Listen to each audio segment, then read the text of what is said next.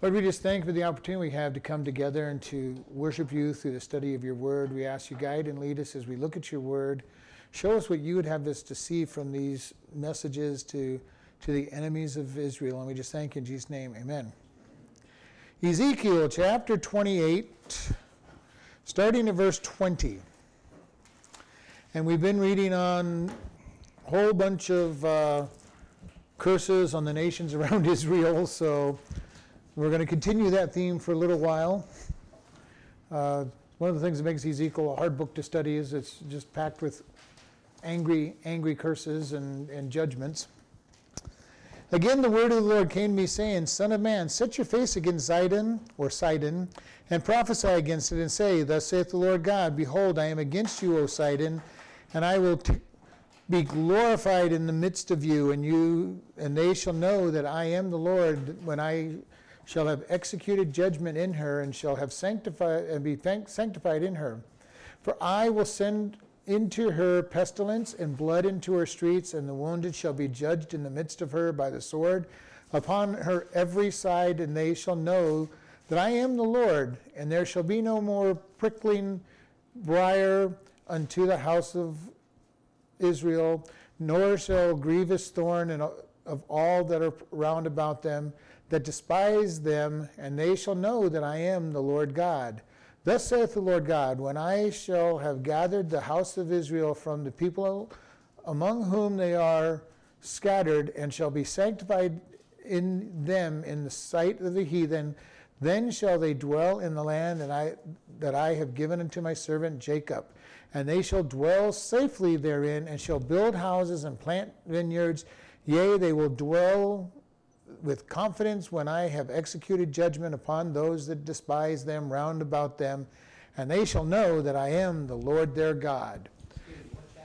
28. Verses 20 through the end of the chapter. All right, so this curse is on Sidon if you still have your maps. We've been talking about Tyre, and Sidon is up the coast of Phoenicia uh, to the north of Tyre and is a, one of their major cities and uh, it's S I D O N, and in the King James they spell it with a Z, like they do a lot of things. They change the spellings of a lot of the cities. So this curse now is on Sidon. We've been going through a couple chapters on Tyre, and remember, in the midst of the midst of the curse on Tyre, he changed it to talk about Satan. We saw a picture of Satan in there as well. So here we are now. He's continuing with Sidon and this particular prophecy, as far as we can tell, has not been fulfilled yet. There are a few people that say during the time of Nebuchadnezzar that they were destroyed, but most of what we see from this description has never happened yet in history. And so it is probably this one and the next chapter, which is talking about uh, Egypt, seems to be yet future in the, in the end days when God calls his people together and finally gets glorified by them. So we're going to look at this, and that's going to be the position I take on this. This is that is still to be fulfilled. And so it says again, the word of the Lord came to me saying, Son of man, set your face against Sidon and prophesy against it. Okay, turn turn toward them now and give their give their give their curse basically. Uh, these, these prophecies all seem to be curses right now.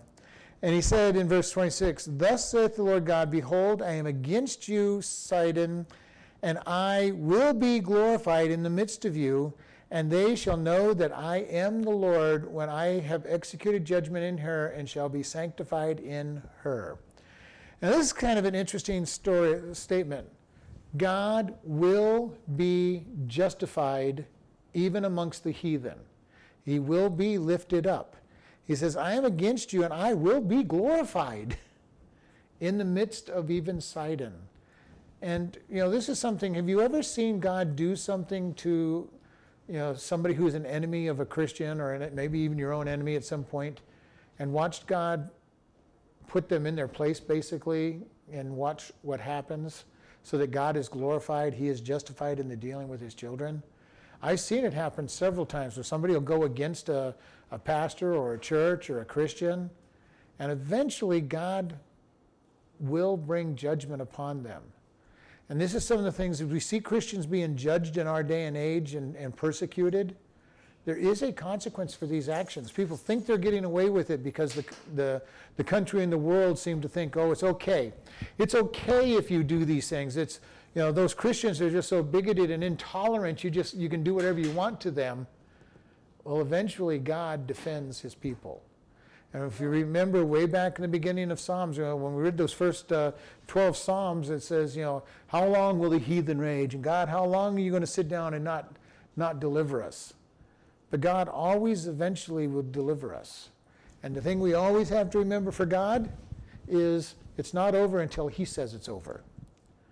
Okay, we think sometimes it's, it's, terrible, but God looks at something and He doesn't even look at one lifetime. He looks over generations of lifetimes. He looks over the entire world history and says, When I'm done, when I know that it's done, it'll be done and I will bring judgment. And for us as Christians, or as human beings, even more specifically, we always look at things so short. Now, it's always what matters. What happened to me is all that matters. Uh, one of my favorite books is the, the Lord of the Rings series, and in the very end of the story, as, as Frodo and, and Bilbo are climbing up the mountain to destroy the ring, or close to the end of the story, uh, they start talking about how you know the stories keep going on because they're talking about the story of the ring, which starts back you know thousands of years in, in, their in their story, and they're going, you know what, we're part of this story. I wonder what they'll what they'll write about us, and they start speculating on what, what might be said about them in the story. But you know, for us as Christians, we are just part of a longer story with God. Whatever part we play is part of a part of the story. Whether it's a, what we might consider that insignificant bit part of the book who is just the character and the, the background, but you know, without those characters in the background, you don't have a, a story either, or especially in a movie setting.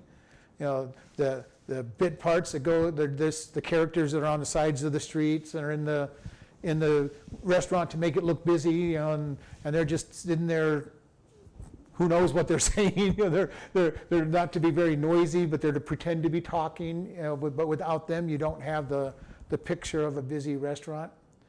What is our part for God? Who knows? Because it's up to Him. He's the author of the story. But you know, most of us have a bigger impact than we ever will anticipate when we get to heaven. Because I can tell you, and I know many people don't think this is true, but people are watching you. If they know you're a Christian, they're watching you to see how you live. And it may not make a whole lot of sense sometimes. You may not think you're doing very much, but you don't know how your little part plays an impact. In my dad's testimony coming to, the, to God, I know the major player in, in his conversion was the man that he worked with, the chief that he worked with in, in the same education section. And he, he had the major impact. But my dad also said the change in my life, having been a Christian for two years, had an impact. Now, I didn't say much to my dad about being a Christian. Okay? I, you know, and if you would have looked at me, I'm going, I'm just being a kid. But he had seen changes. People look at you and they're going, they see changes in you, maybe for the good, maybe for the bad. hopefully for the good, so you're to be a good testimony, but people see how you live. And they may never say anything to you in this, in this life. They may never say anything. But you know what? Their testimony may sometime be down in the road, you know. You know, and I knew this person that, that lived next to me, and I just watched them, and I could just see that they had something real. Never talked to them, they never talked to me, but I knew they had something real, and it made an impact, and it started them thinking. We never know what impact we have on people. One of my favorite songs is called Thank You, and it starts out, I dreamed I went to heaven, you were there with me, and it talks about all these people coming up and saying, Thank you. You didn't realize the little things you did. You know, and we don't really realize. You know, when Jesus was standing outside the temple watching people give their money, the woman that gave two pennies, the widow woman that gave two pennies, Jesus said, She's given more than all of them because she's given out of her all that she has, and they've just given out of their abundance, so they can afford to lose what they gave. Yeah. And uh, you know, it's kind of an amazing thing. What is the right gift to give? C.S. Lewis said, "You you give until you can't give what you can't afford to give." And then you're really trusting God. If all we do is give what we can afford to give, we're really not trusting God. We're saying, Here, God, have the leftovers. and, you know, God is looking for people that are serving Him in various ways that will be impacting to the world. And just touching people, you know, touching people in, in a minor way. Annie, for, this, for the Sunday school kids, have been reading the book called Samuel Morris. Very short book, but he was a, a, a prince from Africa who came in contact with the gospel message and just got excited about the gospel message, so much so that he came to America to go to seminary and ended up preaching everywhere he went, even before he was, you know, he never even left seminary. And just the life and the faith that he had, it was so simple that people would be converted just because of how simple his message was. God loved them, you know, loved him. And he was he never felt like he knew God as well as he needed to, and yet people loved his message that he gave. And when he died at a very young age, he wanted to get this education and go back to Africa. He died, and most of the seminary went to Africa in his stead. So, you know, we don't know how we impact people and how our life given to God will impact people. And so never never think that you're not doing anything. And God says, I will be glorified. He will be glorified in everything. He'll be glorified in our enemies. He'll be glorified in the individuals that are against against him and his people. These people who think they're winning on all these different lawsuits against Christian groups, eventually they're going to lose. God will get God will bring judgment on them. If not in this world, definitely at the white throne judgment, and probably even in this world. I have seen it happen over and over where, where people have received judgment in this life. And it's God will bring it. And he says, I will be glorified in the midst of you, and they shall know that I am the Lord. One of the things we think of so often when we see people who seem to be getting away with things, how often have you said, Well, God, why aren't you dealing with that person? How come they seem to have everything? That was David's prayer in a lot of the Psalms. You know, uh, God, they're just getting away with everything. I follow you, and all these bad things happen, and they're not following you, and all these good things are happening to them. Well, the thing is about that is, how well do we know these people that we're envious of? There are a lot of. They have kind of an alternate punishment. Uh,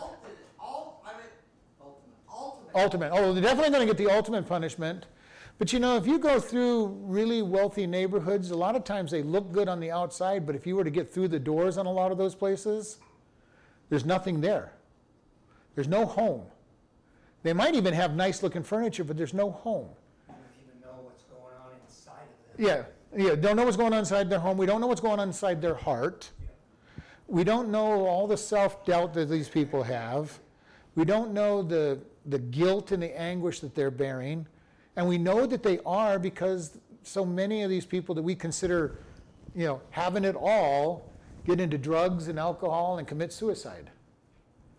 You know, what a life they must live to lead to that kind of a, an ultimate end. And yet we would look at them and say, well, you know, they had it all. Why would they do this? Well, obviously they didn't have the most important thing people that they could trust in their life and, and, and the love of God. And so we want to be very careful how we look at others and how we look at ourselves. You know, Sunday we were talking about, you know, we God says that He has made us perfect and without blame, unreprovable. And again, remember what we said about that word unreprovable? No charge has even been made. Not that you've been acquitted, but there's no charge against you at all. If we start seeing ourselves that way with God, what power would we have in our walk with God? Because how many times do we kind of nervously come to God saying, God, I just don't know if I'm worthy to come before you or I'm worthy to ask of this? You know, how many little children are ever worried about jumping up in dad's lap? Know, they can be trained to after a few years, you know, maybe trained to not step, uh, you know, jump up in dad's lap. But when they're little, you know, they'll come charging at dad, almost knock him over in their excitement to see dad. And if you still love them, then you can see that all the way up. You know, as a teenager, I knew I had access to my dad all the time. I never had any questions with it. I knew that I was loved and I knew that he cared and, you know, ask him the hard questions and he'd open the Bible and answer my questions. really hard. I've said this before. It's really hard as a teenager to argue with your dad when he's going to the Bible for the answers, especially when you're a Christian wanting to believe the Bible in you know as well. So it was.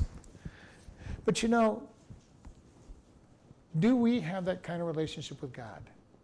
God, I can ask you for anything because I'm your child.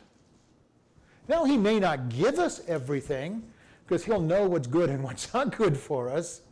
But do we have the relationship that says, I can go before God and ask whatever I want? Maybe just go up and talk to Him for a while. Just chat with Him. That should be our relationship with God. To just be able to talk to God and say, God, I just want to show you that I love you. I'm not asking, I'm not even asking you for anything this time. I just want to tell you how much I love, love being, being your child that kind of a relationship with God that says, I'm satisfied, God, and I'm happy, and I'm glad we have this relationship because that's what Christianity is all about is a relationship with the God of the universe.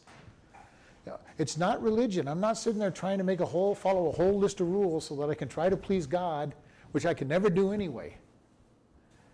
That's what religion is. And that's what all the different cults and denominations that are into works are all about and religions. You do more good than bad, and, and maybe you might, might please God. Yeah, the only question is, how much good is enough? And we've talked about this before. None of these groups know. Is it one for one? One sin is equal to one good act? Or is one really bad sin worth 50 good acts? Or if I do one really good act, maybe I can wipe out a whole bunch of sins. They never know because there is no written down statement of this is what what writes away, writes away your sins. Why? Because none of it's enough. It took Jesus' blood to get rid of sin. And so we look at this and says, God says, I will be exalted. And he says, when I have executed my judgments and be sanctified in her, set aside, set apart, sanctified, set aside. God says, I'm going to do my judgments and they're going to know that I'm God. And and basically, they're going to say, stay away from us. you know, stay away from us. I've met lots of Christians who want, uh, lots of people that aren't Christians that you know, tell Christians, stay away from me. I don't want you, I don't even want you talking to me. I don't even want you near me. I feel so guilty when you're near me. Don't come even near me. I don't know if you've met anybody like that, but every, every once in a while I've met some people, you know, oh, what, what, what, are you, what are you doing here? They're immediately guilty just because you walked in the room and brought God into the room. You don't have to say a word to them. You're not judging them, but God is convicting them. And immediately he is set aside and says, Hey, there's a light here. People don't like the light. It's like turning on a light in a cockroach filled room, and all of a sudden the cockroaches scurry, the mice scurry. They don't like the light. It doesn't take them long to disappear. You get just little glimpses of them. And this is God saying, I will be sanctified. I will be lifted up, even in those that hate me. And eventually, as we said, when white throne judgment comes, every knee will bow before God. Does that mean there are people that aren't saved, or they're going to change and go with God? No, they're not going to go with God. Even though they, they, they bow before Him? They're going to bow before Him, and they're going to be made to bow before Him because He is God, and they will be made to declare that he is Lord. Once you die, your, your decision's over. At the end of the tribulation period, it's not the white throne judgment when every knee will bow. Every knee will bow at the white throne judgment. During the millennial kingdom, he is going to reign and they're going to acknowledge him as king, but their hearts won't be toward him, which will be proved at the end when Satan is released after the thousand years and he draws an entire army of people to, to war against God. And it, you know, it's so hard to understand. You know, they've had a thousand years of perfect reign, with a with a king who is perfect, no want, no lack. You've got long life. You've got food. You've got animals that are all at peace. You, no wars, no no no battles, and apparently sin has been under control. And yet, when Satan comes along, he draws a whole bunch of people away to, to war against God.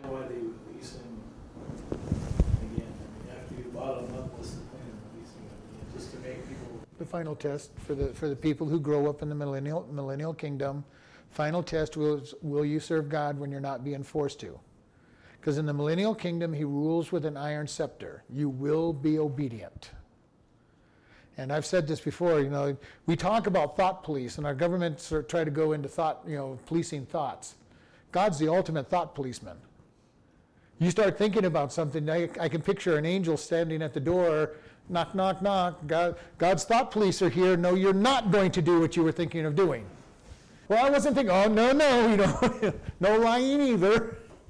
You know, for, for a thousand years, people are forced to be obedient, forced to, to follow God.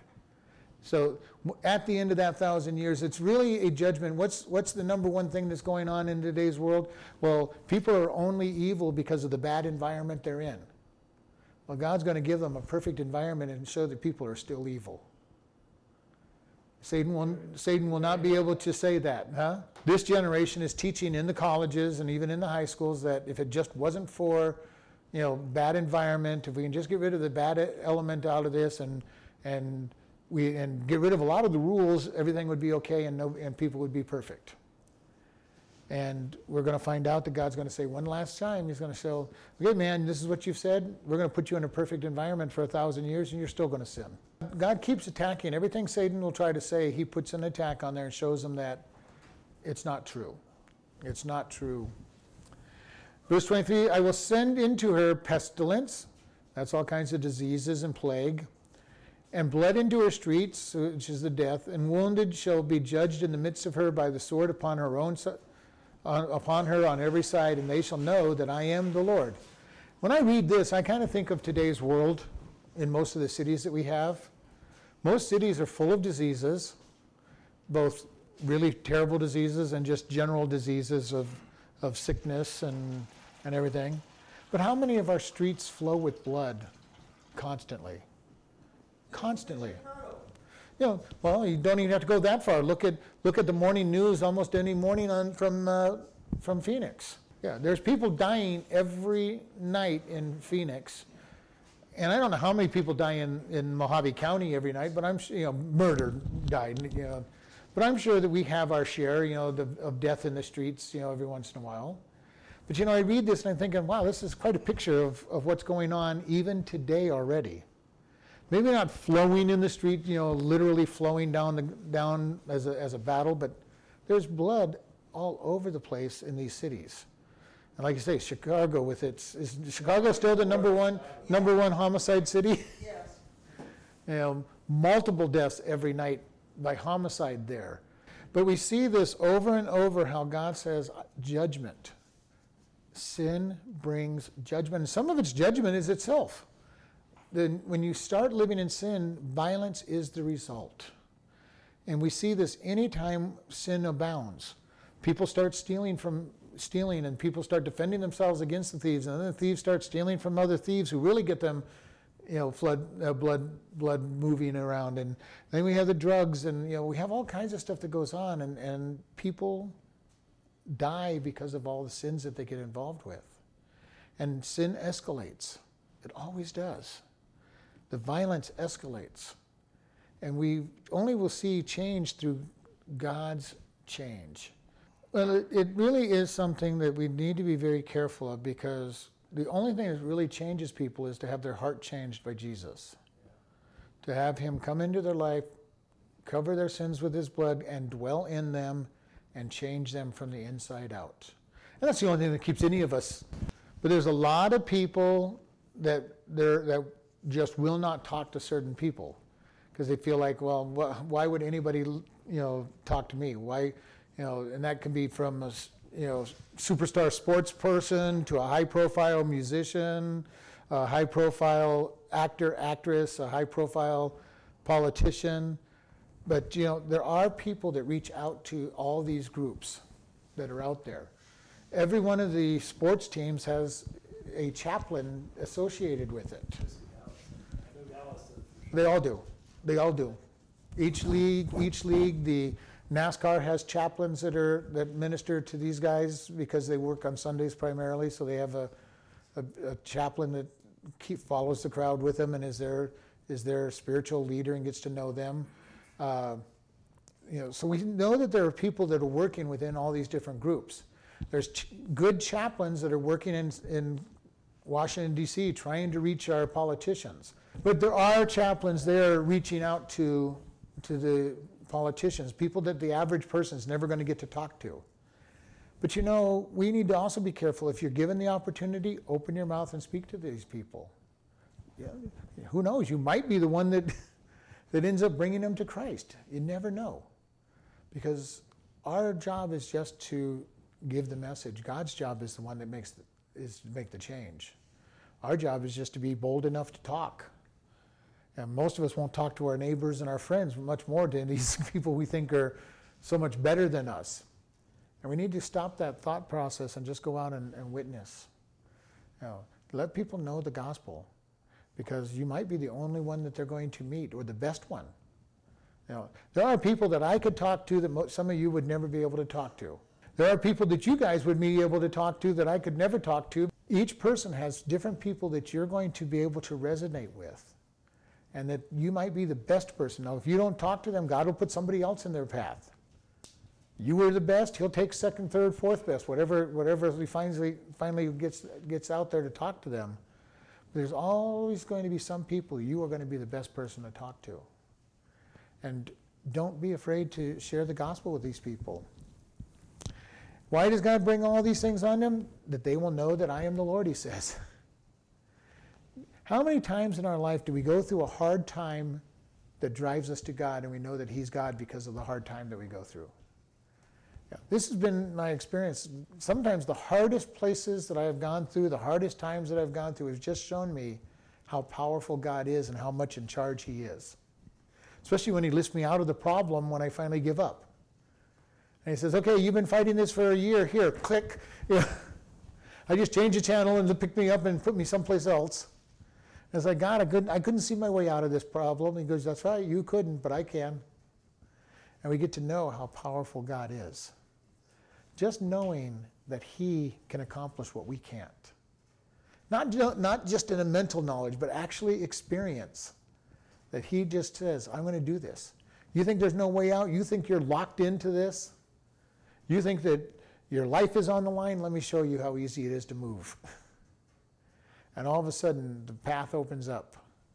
And God says, Here's your path, take it. And you're now free. And we want to be careful how we look at this because God wants to show that He is God, especially when we depend upon Him. Verse 24, and there shall no more, and they sh- there shall be no more prickly pear unto the briar unto the house of Israel, or painful briar patches. Who's ever tried to walk through a briar patch? Anybody ever tried that? Yeah, I, I did that one time. I was trying to walk through the woods, and I figured I can walk through this. It's only a small, you know, small bush, and I spread, you know, got the bush spread apart. And before long, these bushes were everywhere around me, and where I'd been walking had closed up behind me. And you know, you're walking through a briar patch, and it is not a fun event. Blue jeans don't are not a defense against a briar patch. You know, even leather gloves are not a, are not much of a defense against a briar patch. Uh, they're, they're, they do a bunch, but those, those briars get through everything sometimes. And he says, There shall not be any more briars irritating Israel. Now they kept putting themselves in the middle of the briar patch, okay, worshiping idols and following everything but God. But God says, There's going to come a time when I'm going to take all of that away, and no, and, nor any grievous thorn, so again, painful, thick thorns of all that are around about them and that despise them, and they shall know that I am the Lord God. He says, all those nations that are giving you trouble. Israel has always had trouble from its neighbors. From the beginning, even through to today, they've had trouble from their neighbors. About the only time they really didn't have too much trouble is when David was king and Solomon followed him and that's because they subjected most of their enemies, but there still were hot spots all the time. During the millennial kingdom, Jesus is going to rule from, Israel, from, from Jerusalem, and they're not going to have any enemies. That's why I'm saying this whole, this whole little section here and in, in Egypt's thing is all about the future. He says, I'm going to remove all of your enemies all those that despise you. You know, and just the existence of Israel is an amazing act of God. I don't know if you realize how small the country of Israel is. If anybody's driven through New Jersey, you can drive across New Jersey the short distance in about uh, about an hour, I think it is, the short distance and get to the beach, or from the beach out of New Jersey. If you go the long way, it takes you about three hours to drive it. okay, it's a long, narrow state. Israel, as a whole country, is about the size of New Jersey. And what is the government's answer to try to get them peace? Give away your land. Keep giving away pieces of your land. You don't have very much right now, but give away some of your land. Make these people happy. Only thing is, they'll never be happy until Israel has no land. And God says, they despise you. you know, they despise you. And despise is a strong word. If somebody despises you, they are trying at every opportunity to make you fall and feel miserable or look bad. Might even try to set you up for be arrested. You know, they they hate you. There, there's a hatred there, and they want to they want to see you destroyed. This is what Israel has had for its entire existence. People that hate them. Much of it is satanically induced because Satan, before Jesus was born, was trying to destroy Israel so that the Messiah would not be born because he was going to come from the line of David, uh, from Abraham, and from the line of David by promises of God. So his, Satan was trying very hard to get rid of them. Because if he could get rid of them, then Jesus could not be born, according to prophecy. Since Jesus' birth, he's trying to get rid of them so that he will not rule from Jerusalem and have the Jewish state be reestablished.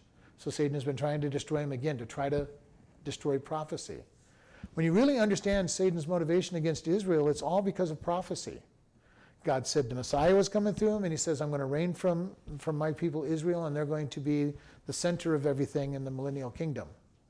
So Satan tries very hard to get rid of them. The fact that they exist isn't a miracle. The fact that they were brought back to their land is a miracle. The fact that they even are an existing country is a miracle. But they don't worship God yet as a, as a nation. They are Jews. They recognize that they're Jews, but they don't truly recognize God. God is this entity out there, maybe. And most of them are agnostic or atheist in, to this day, even though they've seen the miracles. And they'll talk about it. They, they're, they're in the land that God gave them, but they don't believe in God. Uh, this, is, this is one thing when you start talking to, to people out there around, the, around that don't know God and aren't following to Him. It's amazing the things you'll hear people say in the same sentence. Life is important. Go kill all the babies with abortion. You know, the woman has the right to kill the babies in abortion, you know, because they don't connect it with life. You know, uh, you know, don't kill those eagles or the or these uh, endangered species, but you know, go ahead and kill. You know, have abortion. Have have assisted physician-assisted suicide. You know, because people aren't important; those eagles are. Yeah. Know, okay, where is life important to you? Where is life not important to you? You know, there is, there is no right or wrong. You can do whatever you want. Well, what if you hurt somebody? Well, it doesn't matter. you really can't hurt anybody, but just do what you want. Well, I, I have this, this real I have this real desire to be hurting everybody, so that's okay. No, that's not okay. Well, make up your mind. Can I do what I want to do or not? You know, our world is full of people that will make diametrically opposed statements in the same breath, same sentence a lot of times. I used to point that out to the people in the college when I was going to college in the 80s and going, you realize you just said this and you said this, those are opposites. Oh, no problem. Well, which one's true? Both. I go, how can diametrically opposite positions be both true? Well, I just believe they're true. This is the logic that's going on in our world. This is the logic that our politicians all around the world, not just America, but all around the world, are being trained in, trained in as they take over their positions of authority. No right or wrong, whatever you think is right or wrong is okay as long as you have no problem with believing it.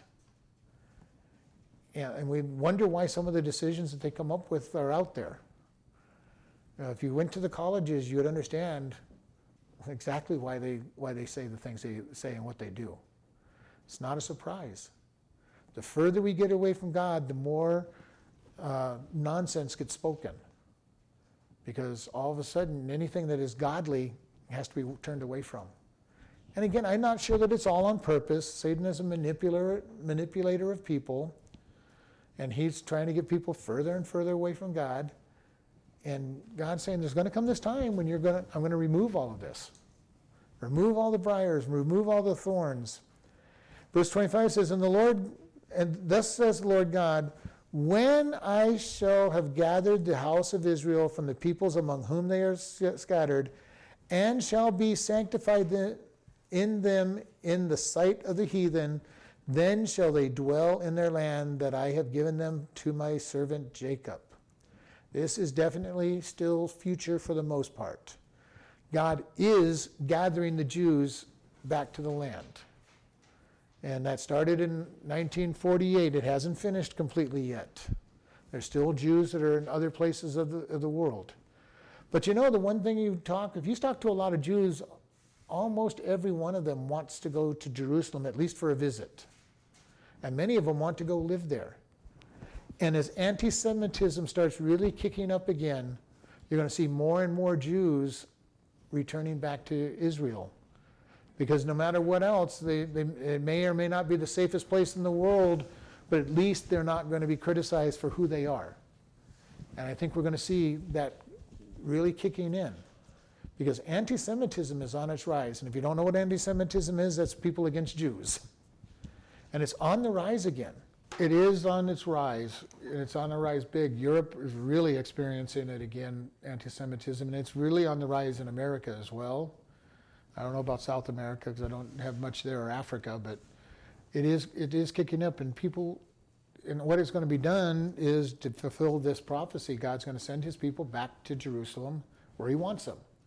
They were scattered around the world, and now he says he's starting to say it's time to come back. The next part of this is among whom they are scattered, and shall be sanctified them in this, and shall be sanctified in them in the sight of the heathen. Right now, the Jews are not sanctifying God in the sight of the heathen. They're not following through with that. There are, there are very religious Jews, but the Jews basically fall into three really large camps, and then just like Christianity with, its, with all of our denominations, there's all kinds of subsets. You have the really ultra religious Jews. They want to go, they want everything to go back to the way the Bible was. And we're talking about literally everything. They want the temple built, the sacrifices, they want uh, stoning for adultery, they want everything the way the Bible says. You've got the other group that are just so so, they, they, they believe in God somewhat, and they're, they'll be kind of happy for some of the things to go in place, but not all of them. And then you got some that are just Jewish because they were born a Jew. And that makes them, believe me though, that makes them special in their eyes, but it's nothing religious about it. God, maybe, maybe not, who cares? I'm a Jew, my mom and dad were Jews, I'm a Jew, or, you know, no, no real following of God. And God's saying there will come a time when they're going to re put me where I belong. What's it going to take? Well, we kind of know that when they've Antichrist comes along, they're going to think that they've met Messiah. And halfway through, they're going to realize that they've been lied to. And at that point, they will turn to God.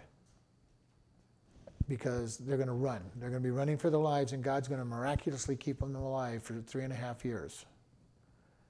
Also tells you that Satan is always on a leash. Because if there's any group that Satan would want to destroy and take off the face of this world, it's the Jews. And God says, No, you're not going to do it. We always have to remember, and I bring, keep bringing this up Satan is on a leash with God. He can only do so much. Now, he, God gives him a lot of leeway, but if he had his way, he would destroy every human being on this world because he hates human beings because we're created in the image of God and we're going back to God if we accept Jesus Christ and we're going to spend eternity, or they'll spend eternity in hell with Satan in. Uh, imprisonment for, for eternity, and he would rather just get rid of all of the human beings and take the bulk of them with him into hell. And again, remember, we've mentioned this before. He's not the ruler of hell, he's a, he's a prisoner in hell as well. And he'll be tortured along with everybody else. He's not the head, head man of hell torturing everybody. He will be tortured and a prisoner of hell, not, not the ruler of it. And we want to keep that in mind. Hell was created as a prison and punishment for the demons, not for their own kingdom. And uh, just to throw that out at us, always keep that in remembrance because too many Christians think it's not true. you know, they think he's setting up an alternate kingdom for eternity, and it's not. It's a prison that he's being assigned to. But he says in verse 29, they shall be sanctified in the sight of the heathen, and they and then they shall dwell in their land for that I have given to my servant Jacob. This is the millennial kingdom. Jesus will rescue them. They will worship him. They will recognize that, oh, here's the Messiah finally, the handful of them that are still alive. And you know, it's kind of interesting. I don't know how many people are still going to be alive that have not taken the mark of the beast at, at the end of the tribulation period, but it is going to be a small amount. If you go through the book of Revelation and just count up all the different times that God says a third of the, the people died, a quarter of the people died here, another we're looking at about 66% of the entire population of the world will be dead by the time Jesus Christ returns. Of that 33% left, many of them will have taken the mark of the beast and they will be sent immediately into hell to, to await the white throne judgment. There'll be a very small percentage of people to live with Christ ruling them at the start of the thousand year millennial kingdom. There will be people that are still alive that will have to do something to manage to live, and for many of them, it's going to come down to stealing. Uh, for some, they're, they're going to know how to live off the land. And well, you've got the 144,000 Jewish evangelists. Right. You know, with Jewish people? Doesn't say. It just says that they're going to be Jewish evangelists. They may be all over the world. There will be recordings and movies and, and teachings and everything that people are going to probably get their hands off because God's word does not return void. And I've known some pastors who've actually put their rapture series together and put in case of in case of those church being you know disappeared please watch this and know what's coming because of our age and the electronic industries that we have and the websites that are out there, they'll try to purge all the websites, you know, most likely that would have these messages. There's still CDs everywhere from, and, and even go back to cassette tapes. There's all kinds of messages. People, if they are wanting to find the message or find some hope, will get it. And there may be some people that go, you know, my wacky friend who disappeared, you know, last, you know, a couple months ago said something you know, like this might happen. I wonder, I wonder. And they might go to their house and pick up a Bible or some books in their shelf or something and find, find the message. We don't know all of how God's going to work. All we know is that He's going to work. He is working because, what have I said over and over? The tribulation period has one purpose, and that is to bring people to God. God, in the midst of tribulations, is always trying to bring people back to Him. Now, lots of people die during tribulation, lots of people suffer during the tribulation, but God's purpose is to draw people back to Him. So you're going to have the 144,000 Jewish witnesses. You're going to have the two witnesses at the temple, which it says the whole world is watching 24 7, which we now know how that can happen. Uh, we're, it, toward the very end, you're going to have an angel flying through the skies giving the gospel message. So, in case anybody else hasn't heard it, you got an angel proclaiming the gospel message you know, nobody will be without excuse. Everybody will have an opportunity to come. If you turn your life over to God, you're still going to have a hard time because you've chosen the life that you now live. It will not be an easy, and most of them will be beheaded. I mentioned that you know very few people could live off the land. Even if you can live off the land, where are you going to get the seeds? Because every seed that you can buy at the store is genetically modified, that you cannot take the fruit and plant it the next year and grow grow product.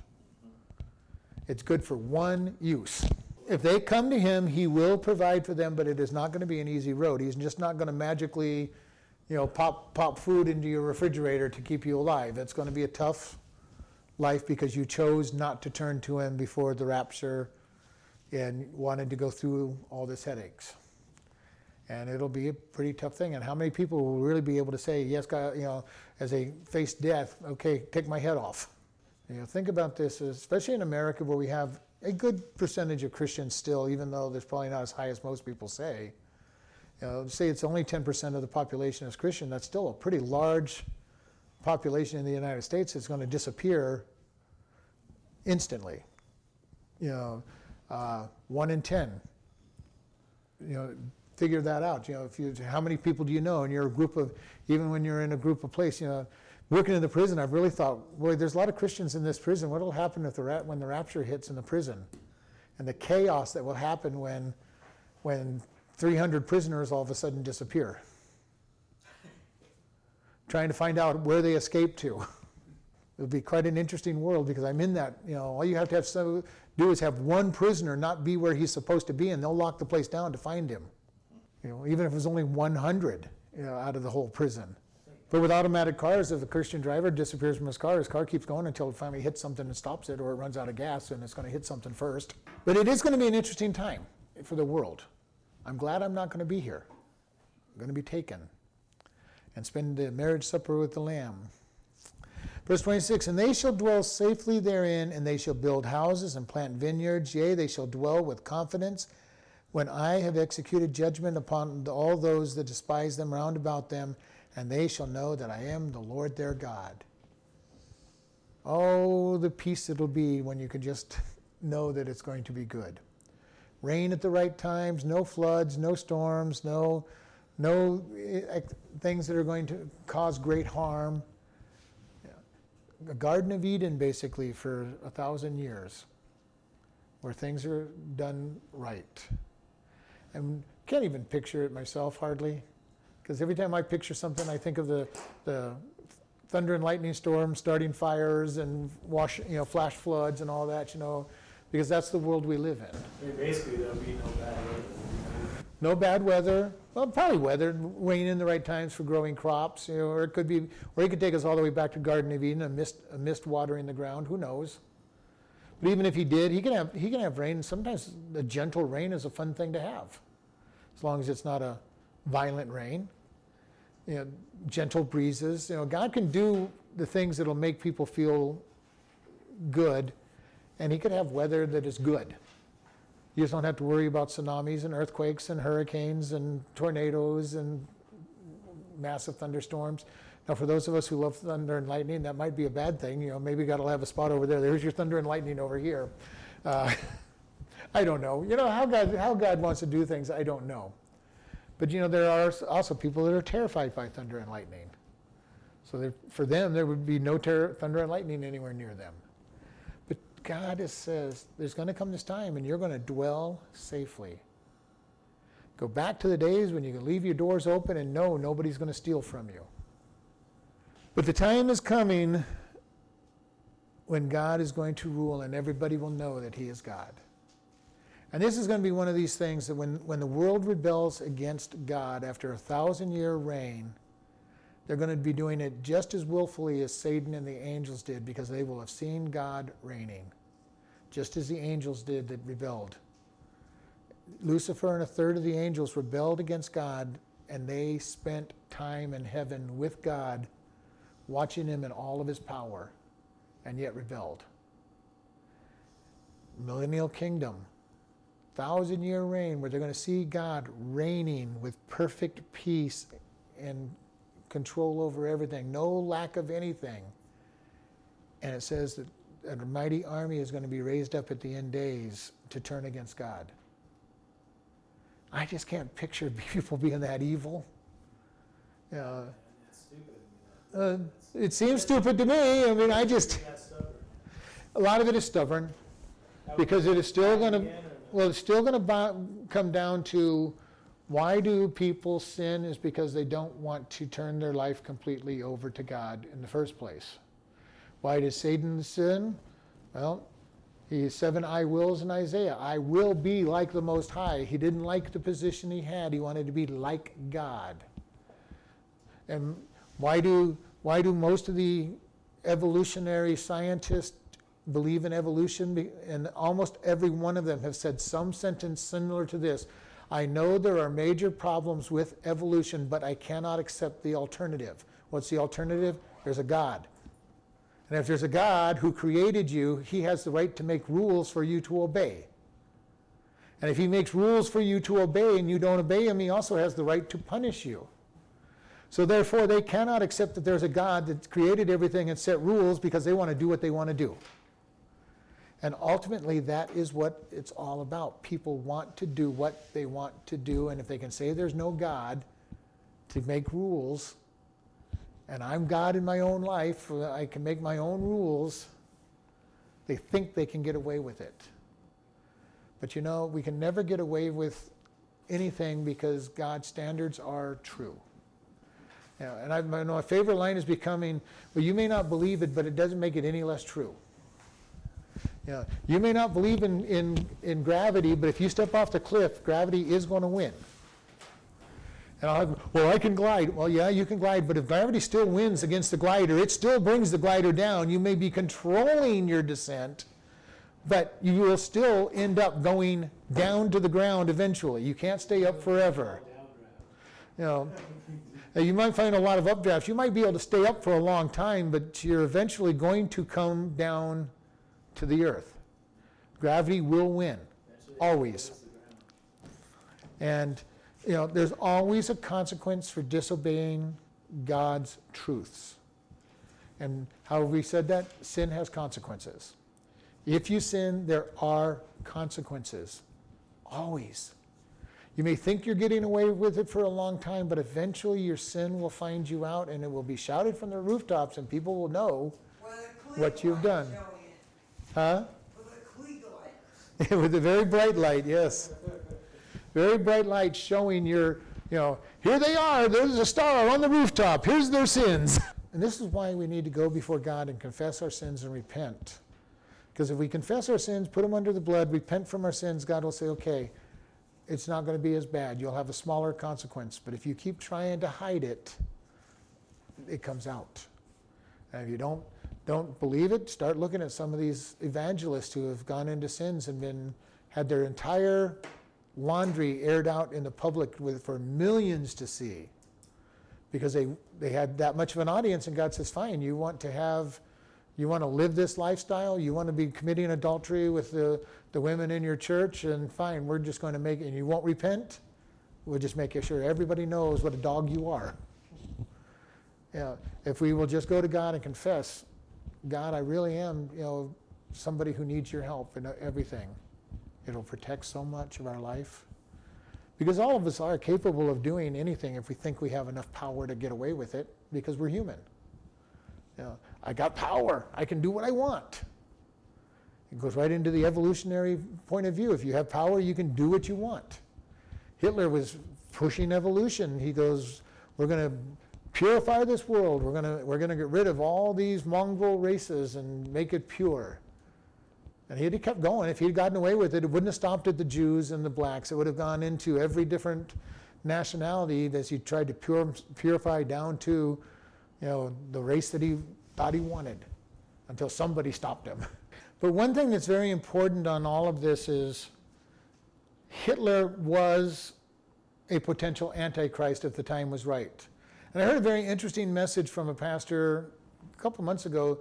God always has the next potential antichrist in the wings because he doesn't know when the rapture is going to happen and when he needs a world needs the world leader to step forward either.